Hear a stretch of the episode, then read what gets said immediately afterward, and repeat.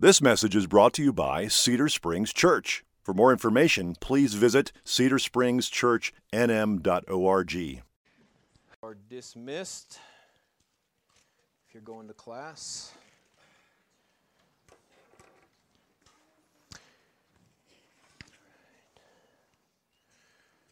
Well, good morning. Glad to be back up here. Appreciate you guys letting me have a few weeks off. We're going to start our study in the Gospel of John. If you want to start heading there in your Bibles, and as you're turning there, I want to give you a few pieces of, of background about John. John was one of the 12 disciples, and he was probably uh, the youngest, if not one of the youngest.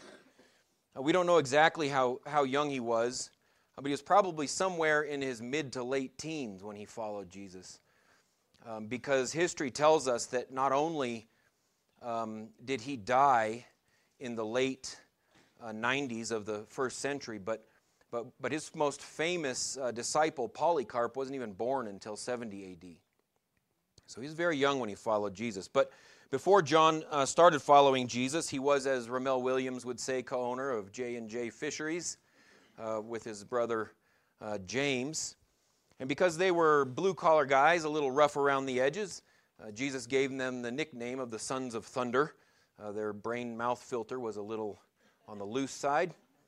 Um, I think it was Luke chapter 9 where Jesus got kicked out of a Samaritan village. And uh, James and John were like, You want us to call down fire on them, Lord? those kind of guys. But even so, even though they were a little rough around the edges, uh, John, along with his brother James and Peter, um, made them uh, the three leaders of the disciples, if you will. And by leaders, what I mean is, is, is there were several events where Jesus only took a few. Uh, those three disciples, like the Mount of Transfiguration, praying in the garden, several other uh, uh very special events to which those three were the only ones invited. That's a little about John personally. Now, the second thing I want to look at is how John's gospel is different from the other gospels. Um, and, and, one way that John's gospel is different from the other gospels is rather than giving us a, a, bunch of rapid fire stories of Jesus went here and then he went there and then he went there, the little ones, what John does is gives us many of these long, extended conversations between Jesus and other people. If you have a red letter Bible, uh, you can notice just all of the long conversations that are in there uh, with Jesus talking, which brings us to another way that John's gospel is different. And that's sprinkled throughout those long conversations uh, is John uh, explaining things to you in the moment. Uh, meaning, he wants us to feel like we're there with him in the story while he's telling it. Uh, if you'd put up that, that first slide, think of it this way. Most of you are familiar with Norman Rockwell, the famous painter, and one of his most famous paintings is that of a family at Thanksgiving. Now, this might look like uh, any other painting, but what, what Rockwell did that was very unusual, you could call it he broke the fourth wall. Uh, I want you to look at the bottom right hand corner of this painting. You see that guy there looking back at you?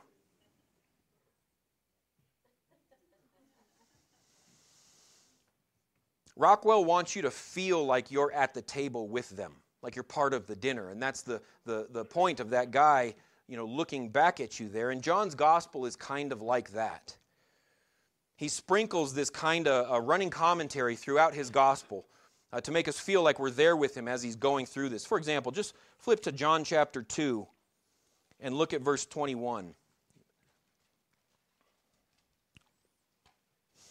Jesus has just finished cleansing the temple, you know, driving out the money changers. And and um, they, are talking about the uh, Jesus saying the, the statement, destroy this temple in verse 19, chapter 2, verse 19. Jesus says, destroy this temple, in three days I'll raise it again. The Jews say that's crazy. It took 46 years to build this. And then John says in verse 21, this little statement, but he was speaking about the temple of his body.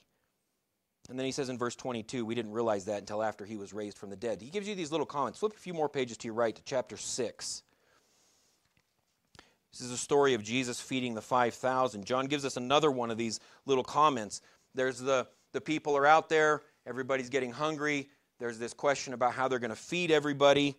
And then um, verse 5, it says, Lifting up his eyes then and seeing that large crowd was coming toward him, Jesus said to Philip, Where are we going to buy bread so that all these people may eat? And then John tells us in verse 6 he said this to test him, for he himself knew what he would do. Jesus is just like, Hmm, I wonder where we're going to get some food. Just to see how the disciples would react. He does that a lot. These little, these little comments to tell you what's going on. One last interesting thing about the Gospel of John that's different from the others is uh, the Gospel of John is oftentimes called the Gospel of misdirection. And, and I don't mean misdirection like he's trying to mislead us. I mean, there are many conversations in John that have this dual meaning. Uh, like Nicodemus thought they were talking about physical birth, and Jesus is talking about spiritual birth. And the, the Samaritan woman at the well thought they were talking about H2O, and Jesus is talking about living water. It's, it's kind of like this uh, multiple who's on first kind of conversations. The last thing about John's gospel before we move on is this. It's a good question we should always ask at the beginning of the book. And what's that question is what's the point? What, what, what is the reason for this book? What's the melodic line that, that runs through this gospel and kind of holds it all together? Well, the first answer to that question is, is found in John's bookends of the book. If you look at chapter 1, in verse 12, right at the beginning, John says, But to all who did receive him, who believed in his name, he gave the right to become children of God. Then verse 13, who were born not of blood, nor of the will of the flesh, nor of the will of man, but of God. So that's the first bookend. Now flip to the end of the Gospel uh, of John, to chapter 20, and verse 30. Chapter 20, verse 30. So, bracketing this, this book, if you will, chapter 20, verse 30, it says, Now Jesus did many other signs in the presence of the disciples, which are not written in this book. But, verse 31, this is important. These are written. Why? so that you may believe that Jesus is the Christ, the Son of God, and that by believing, by believing you may have life in his name. So, front and back, John actually tells us the reason he wrote this book is so that you could believe in the signs or the miracles that he tells you about Jesus, and then by believing in them have eternal life. So, to that end, we're going to see the word believe or faith or trust in the Gospel of John 71 times. It's very clearly the main theme of this book. But we're also going to see a few other words and ideas that are used a lot. For example, we're going to see the word witness or testimony used 38 times. We're going to see the words life or eternal life used 36 times. And we're going to see the word glory or glorify used 35 times. So if we put all those pieces together, I think we could come up with a, a, melodic line of the Gospel of John that would sound something like that God would be glorified when, because of both the testimony of faithful witnesses and Jesus' miracles, you believe that Jesus is the Son of God and thereby find eternal life. Let me say that again. That God would be glorified when, because of both the testimony of faithful witnesses and Jesus' miracles, you believe that Jesus is the Son of God and thereby find eternal life. I'll cover that more in the future. If you're a writer, you can come see me afterwards and I'll give it to you. But seeing that the Gospel of John revolves around this idea of believing, I think it brings up an interesting question. because I think if we're honest with ourselves, we'd have to admit that we're prone to think of our belief in Jesus or that our belief that Jesus is who the Bible says he is, we're prone to think of that as an event. In the past, like when we were saved, I believed.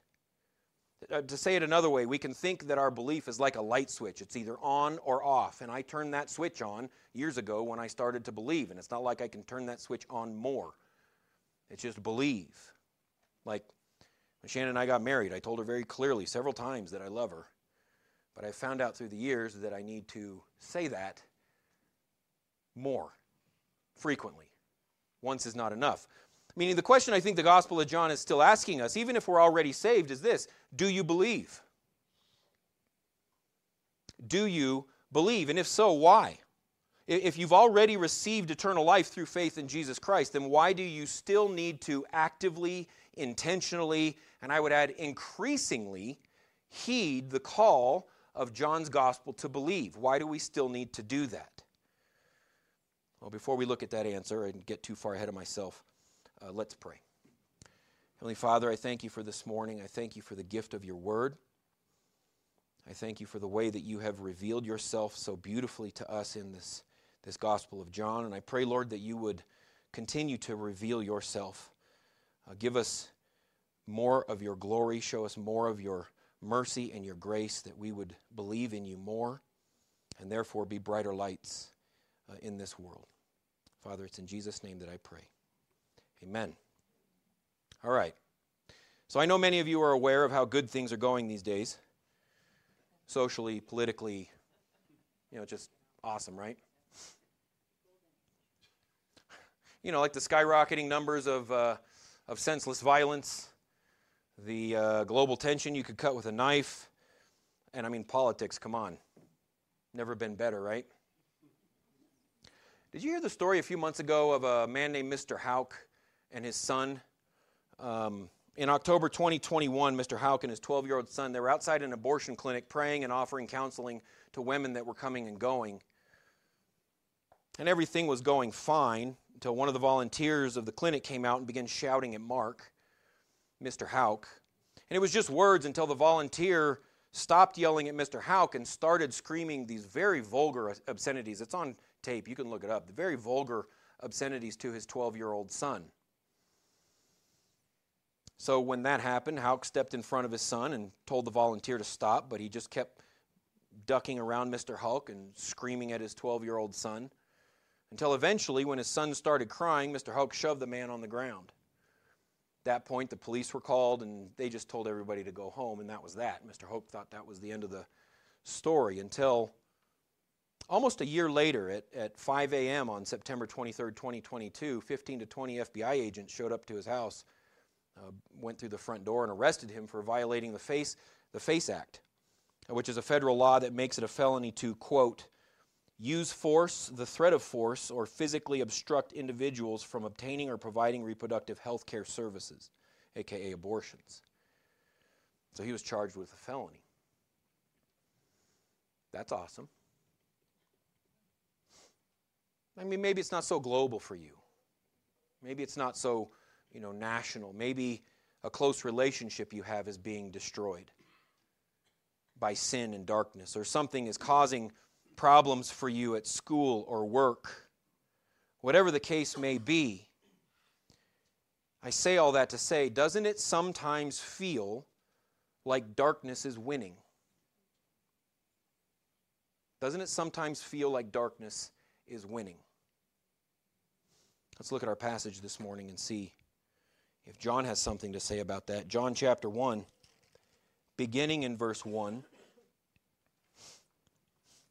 He says, In the beginning was the Word, and the Word was with God, and the Word was God. He was in the beginning with God. All things were made through him, and without him was not anything made that was made. In him was life, and the life was the light of men. The light shines in the darkness, and the darkness has not overcome it the darkness has not overcome it. Now, most of you have heard those verses before. No doubt, volumes of theology have been written on those short few sentences. I mean, I don't even want to think about how much Calvin wrote on those few verses. It's certainly hundreds of pages. But because there's so much focus on the theology behind these verses, I think there's an important question we can miss. And that is do you believe that verse 5 is true? Do you believe that the darkness will not overcome the light? Do you believe that the darkness will not overcome the light? Now it's Sunday morning and you're in church, so you know the right answer to that question. Of course, Grant, you literally just read that out of the Bible. I, of course, I believe the darkness will not overcome the light. But why then do we get so upset? Why do we get so anxious when we hear about darkness advancing? If we really believe the darkness will not overcome the light, why do we spend so much time distressed about what we hear on TV? Why do we spend so much time talking to our friends about the latest thing some hypocritical politician got away with? You see, like I said earlier, I still think we have, have need to heed John's call to believe what he says about Jesus in this gospel. I think we still have need to connect the things we know in our heads with what we believe in our hearts. We know the darkness will not overcome the light in our heads. We know that. That's a fact that we, we comprehend. But John wants us to believe it.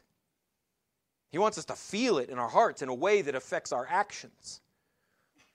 So, this morning, what I want to do is simply give you, out of these first few verses, the three reasons. The three reasons why I think John is saying we can truly believe the darkness will not overcome the light. I want you to leave here this morning with a, a little bit more belief, having made the long journey from your head to your heart that the darkness will not overcome the light. And to see those three things, all we're going to do is walk backwards through what John just said, because simply put, John seems to think that verse 5 is the conclusion of verses 1 through 4. So here we go. Reason number one that we can believe the darkness will not overcome the light is in verse 4. John says, In him was life, and the life was the light of men. In other words, John saying the darkness cannot overcome the light because the light of Christ is life. It's because the light of Christ is life. What do you think of when you hear the word life? For me, I, the first thing that came to my mind was Dr. Malcolm in the Jurassic Park movies when he said, Life will find a way. Our life always finds a way, right before life ate something. right? That's the first thing I thought of. What did you think of? Maybe it's not, maybe, maybe your thoughts of, of life is not that violent. Maybe you thought of something more like uh, the intro to one of those nature shows where there's you know massive herds of animals moving across a plain or birds through the sky or I don't know. Maybe you thought about the newness of, of life or the vitality of life, you know, like the first cry of a baby or the energy of a child. Whatever comes to mind when you think of life, vitality, the expansion of it, that, that purpose of life, the newness of life. Whatever you think of when you think of life, it all comes from Jesus Christ. It's not just a, a random result. That freshness of a baby, that's Christ. That's the light of Christ. Now, we got to answer the question how does that mean we can believe the darkness will not overcome the light? What does that have to do with anything? Well, brothers and sisters, it's like this if the light is life, then the darkness is inherently death. Which means the darkness that causes us so much anxiety is by definition a self defeating agenda. It's like a snake eating its own tail. Let me, let me give you a really simple example. What would you find if you left 50 men and 50 women on some remote island and then came back in 100 years, what would you find? Well, you'd find hundreds and hundreds of people. You'd find civilization. You'd find growth. In a word, you'd come back to that island and find life. But what if you left 50 men and then 50 transgender men on that same island? What would you come back to find after 100 years? You'd find bones. And I say that to say you would find the result of darkness, which is death. Brothers and sisters, listen to me. We can believe in our heart that darkness cannot overcome the light because that light of Christ is life, and the darkness, by definition, is death. It's to die. It doesn't have a choice. It's literally what it's doing to itself. That's reason number one. Reason number two, we can believe that the darkness will not overcome the light. We find that in verse 3. John says, All things were made through him, and without him was not anything made that was made. So if you're in the made category, Jesus or the Word, John says, made you. In other words, we can believe that the darkness will not overcome the light because the light that, that, that, is, that John is talking about here, all things were made through him. That's why we can believe. Now, what does that mean? Why does, why does Jesus being creator mean I can believe the darkness won't overcome the light? Well, you see, it's easy to assume that just because the darkness feels more powerful than us, that it is then therefore more powerful than anyone. It's really easy to think that just because we can't control the darkness, that no one can. That's not the case. In fact, I want you to just listen to a couple of examples of how the darkness interacts with the Creator. Remember in the book of Job, when Satan thought God was taking it too easy on Job, what did Satan do? He went and ruined Job's life, right? No. He went and asked God for permission to ruin Job's life. Now, the fact that God gave him permission, that's a whole different sermon. The point is, the point is, we assume that the darkness is out there just running around wreaking havoc on God's plans because we don't have the ability to control it. Brothers and sisters, this isn't true. I mean, even not even Satan does anything without the Creator's permission. That's one example.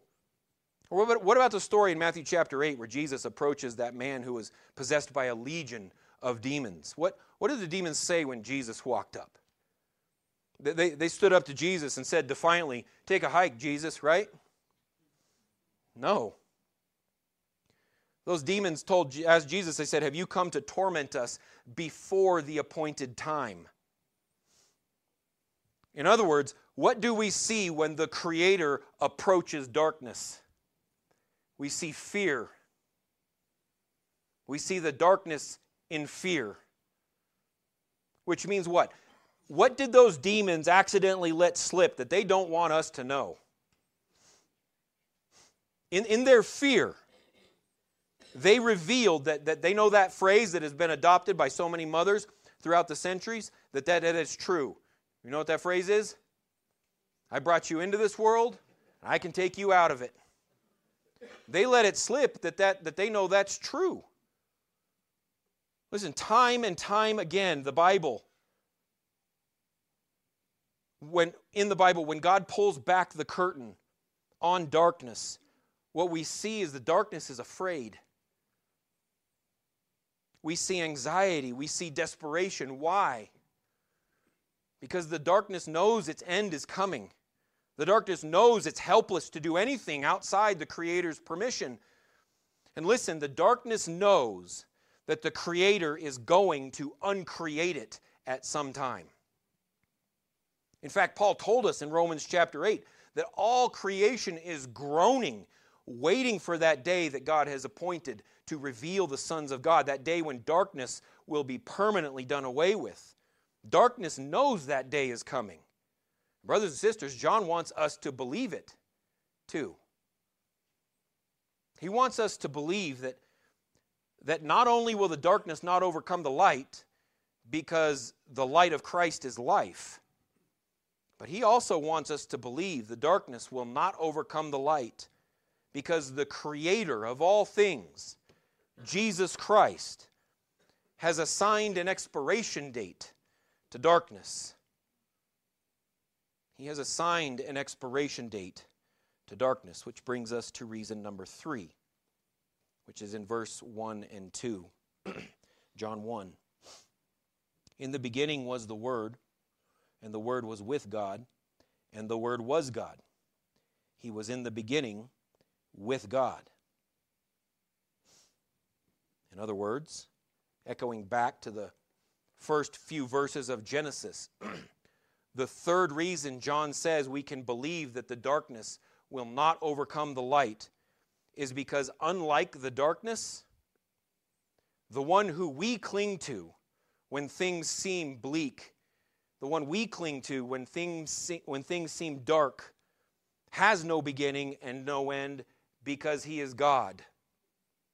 Unlike the darkness, the one we cling to has no beginning and no end because he is God. And I want you to understand this. I'm not talking about some worthless pagan god like Zeus or Odin or Buddha whose plans can be hampered by their own creation.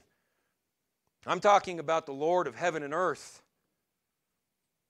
I, I, just even reading those first two verses, the, the question that I want to ask you is do you see him? Do you, can you picture who John is describing? Can you see the one that, that John is describing standing there before anything was, like a conductor preparing to direct an orchestra of creation? Can you see the one who, who commanded light to exist before he created the sun? That's who I'm talking about. That's why the light will overcome the darkness. I'm talking about the God who S.M. Lockridge said so perfectly came from nowhere. And the reason he came from nowhere is because there was nowhere for him to come from. And the reason he had to stand on nothing is because there was nowhere for him to stand. But standing on nothing, he reached out where there was nowhere to reach and caught something where there was nothing to catch and hung something on nothing and told it to stay there. And standing on nothing, he took the hammer of his own will and struck the anvil of his omnipotence, and sparks flew therefrom. And he caught them on the tips of his fingers and flung them out into space and bedecked the heavens with stars, and nobody said a word. The reason nobody said a word is because there was nobody there to say anything. So God said, That's good. Brothers and sisters, that's the God I'm talking about.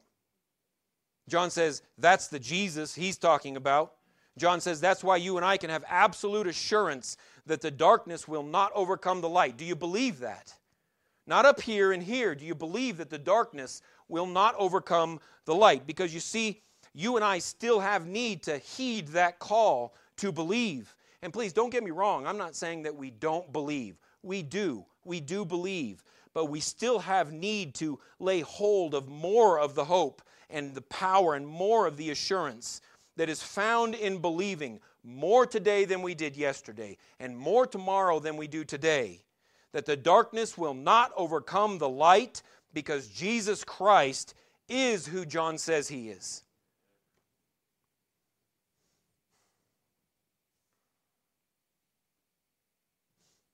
Maybe you're thinking, that's great, Grant, I do believe. The darkness will over, not overcome the light, and, and I want to believe more that there is an expiration date to this darkness.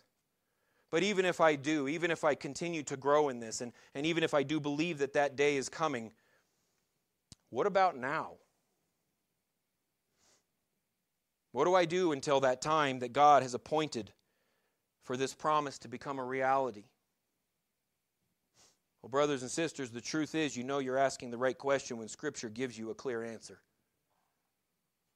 And God gave us a clear answer at the end of Ephesians. In Ephesians chapter 6, beginning in verse 10, Paul said, Finally, be strong in the Lord and in the strength of his might. How do we do that? He says, Put on the whole armor of God that you may be able to stand against the schemes of the devil. Because we do not wrestle against flesh and blood, but against the rulers, against the authorities, against the cosmic powers over what? Over this present darkness, against the spiritual forces of evil in the heavenly places. Therefore, take up the whole armor of God, that you may be able to withstand in the evil day, and having done all, to stand firm. Then Paul goes on to detail that belt of truth that girds our loins when the lies of the darkness begin to intrude in our heart. He talks about the breastplate of righteousness that assures us the darkness can never take away our, our righteousness that we have in Christ. He describes the shoes of the gospel that carry us from place to place with this glorious message. And the shield of faith that we shelter behind when the enemy fires his arrows of doubt at us. He describes the helmet of salvation that assures us of everlasting life and the sword of the spirit which is sword of the spirit which is the word of God that we we use to beat the darkness back. Brothers and sisters, that's how we stand until the expiration date of darkness comes.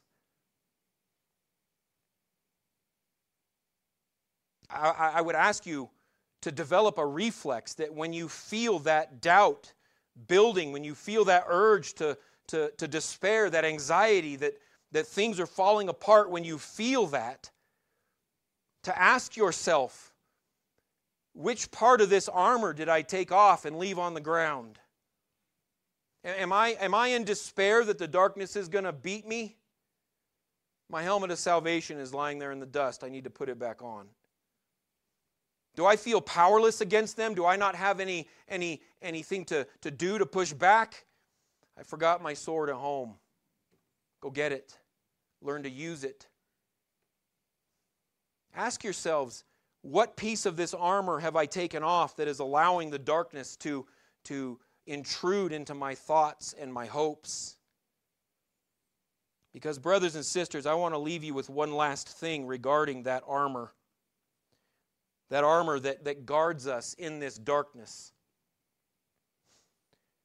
I want to leave you with this, I, this, this truth that this armor ain't new. Unlike the pictures you see, I want you to know that the leather on this armor is supple and broken in. I want you to understand that the padding in this armor is fitted. It's like a comfortable shoe. And, and, and unlike the things we see, the pictures, the, the steel on this armor is, is not shiny and new. No, the steel on this armor is scratched and dull. And the shield, well, it already has a bunch of arrowheads lodged in the front of it. Because this armor has already been used. But, but not used in the sense that it's worn out. Not that kind of used. No, I mean used in the sense that it's already been battle tested. I mean used in the sense that when the darkness threw everything it had at this armor, this armor didn't budge. Because you see, God isn't just telling us to put on any old armor. No, He gave us the armor that's already been worn by Christ. That's the armor He's telling us to put on. Isaiah chapter 11, verse 5 tells us that when we put on the belt of truth, we're putting on the same belt as the root of Jesse. And that same verse tells us that when we hold up that shield of faith, we're holding up the same shield as the lion of Judah. In fact, Isaiah chapter 52, verse 7, and then 59, 17 tell us that God's servant, the Messiah, that's Jesus Christ, that he came with his feet shod with the same shoes that Paul's telling us to put on. And this helmet of salvation and the breastplate of righteousness that Paul speaks of. Well, those are the same helmet and breastplate that protected Jesus. And what happened? What happened when the darkness rained down all the evil it could on Jesus Christ? Well, brothers and sisters, at that moment when it seemed like most darkness, when it seemed like the like, like most like the darkness might overcome the light. When Jesus hung there on the cross, bleeding for sins he didn't commit.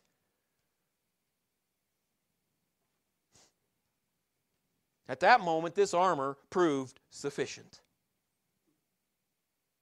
At that moment, this armor stood against the darkness.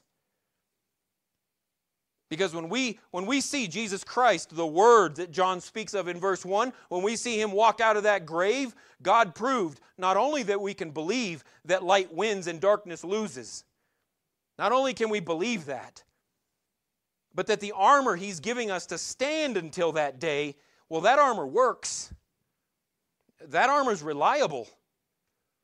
That armor is enough to see us through to that day. Saints of Cedar Springs Church, when we feel that anxiety creeping in, when we watch the news, when we notice that urge building in us to doubt, no matter how dark it gets, we must believe in our hearts that darkness will not overcome the light of Jesus Christ.